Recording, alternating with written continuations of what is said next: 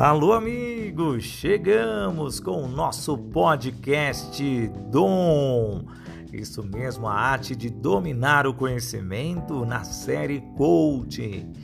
O coaching que faz a diferença para você. Bem, tema de hoje: estruturação de objetivos e metas. Esse podcast tem o apoio da Toye Coaching Training. Bem, como estruturar o objetivo, como estruturar a meta. Mas, primeiramente, a pergunta que você deve se fazer neste momento, com os olhos fechados, eu dou tempo para você, fica tranquilo. Aonde você quer chegar em um determinado período da sua vida? Qual é esse período, Sidney?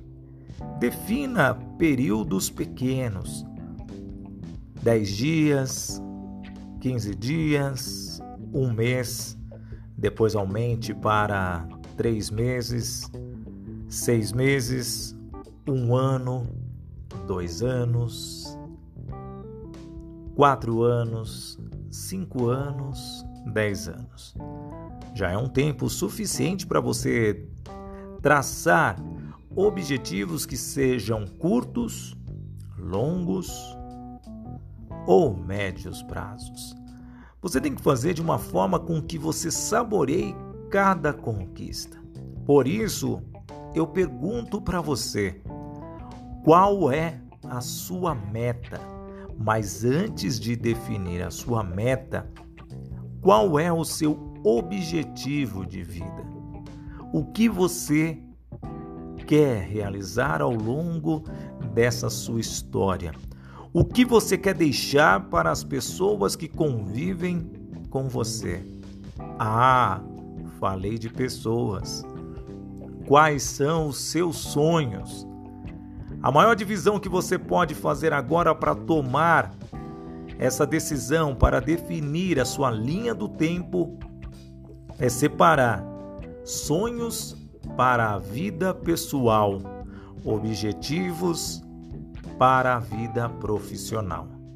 Se você já dividir, fazer de uma forma que você canalize o que é sonho e o que é objetivo, você vai conquistar gradativamente, um a um e comemorar de forma diferente.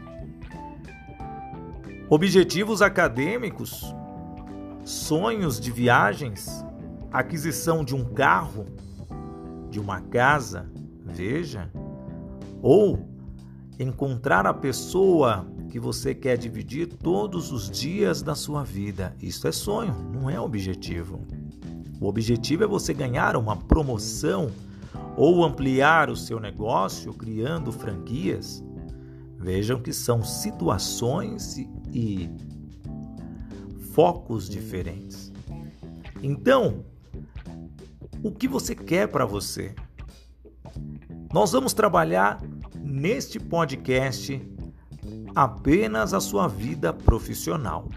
Não que uma não esteja alinhada com a outra, porque se você conquistar os seus objetivos na vida profissional, a sua vida pessoal será um espelho, porque você vai vir com muito mais vontade gana de conquistar aquilo que você tanto sonhou.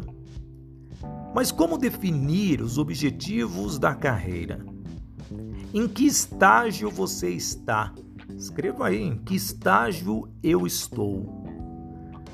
O que eu sou hoje? Porque dependendo da resposta, o seu objetivo pode estar perto ou distante.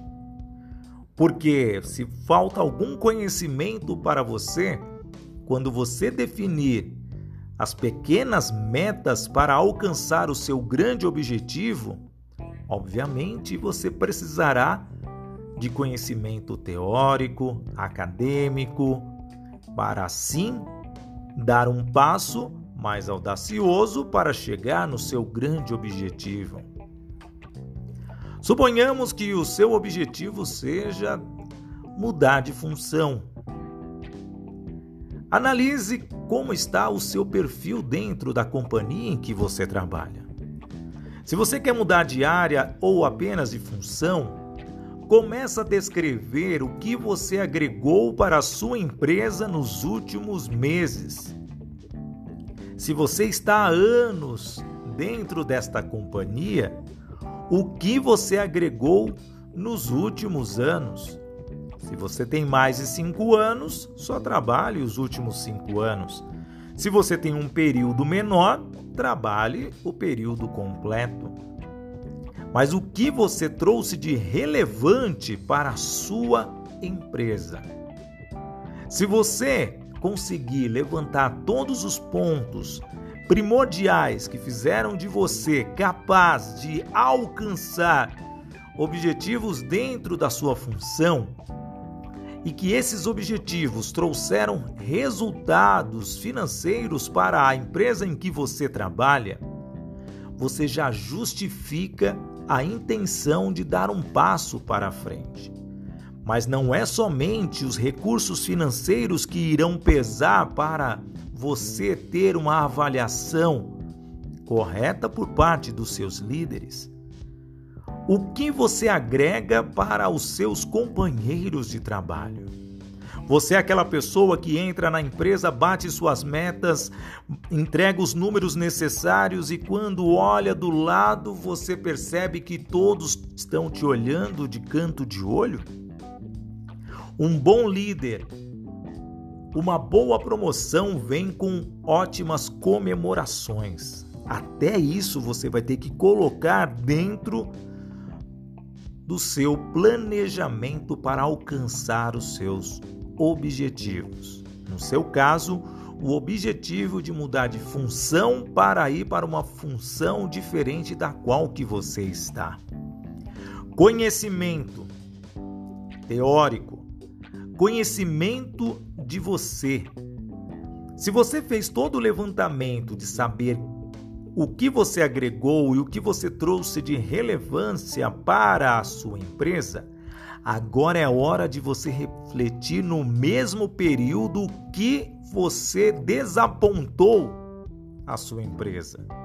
Quais falhas você teve ao longo de todo o processo? É difícil reconhecer erros. É muito difícil reconhecer as nossas falhas. Mas, diante destas palavras que você colocou em qualquer sistema, aplicativo ou no caderno, leia em voz alta.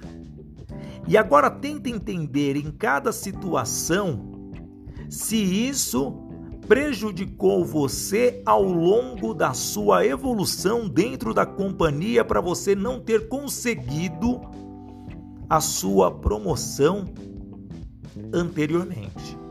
Porque se as falhas foram mais impactantes do que as suas conquistas para a empresa, você terá que fazer um reset na cabeça do seu líder, porque você vai ter que conquistá-lo novamente.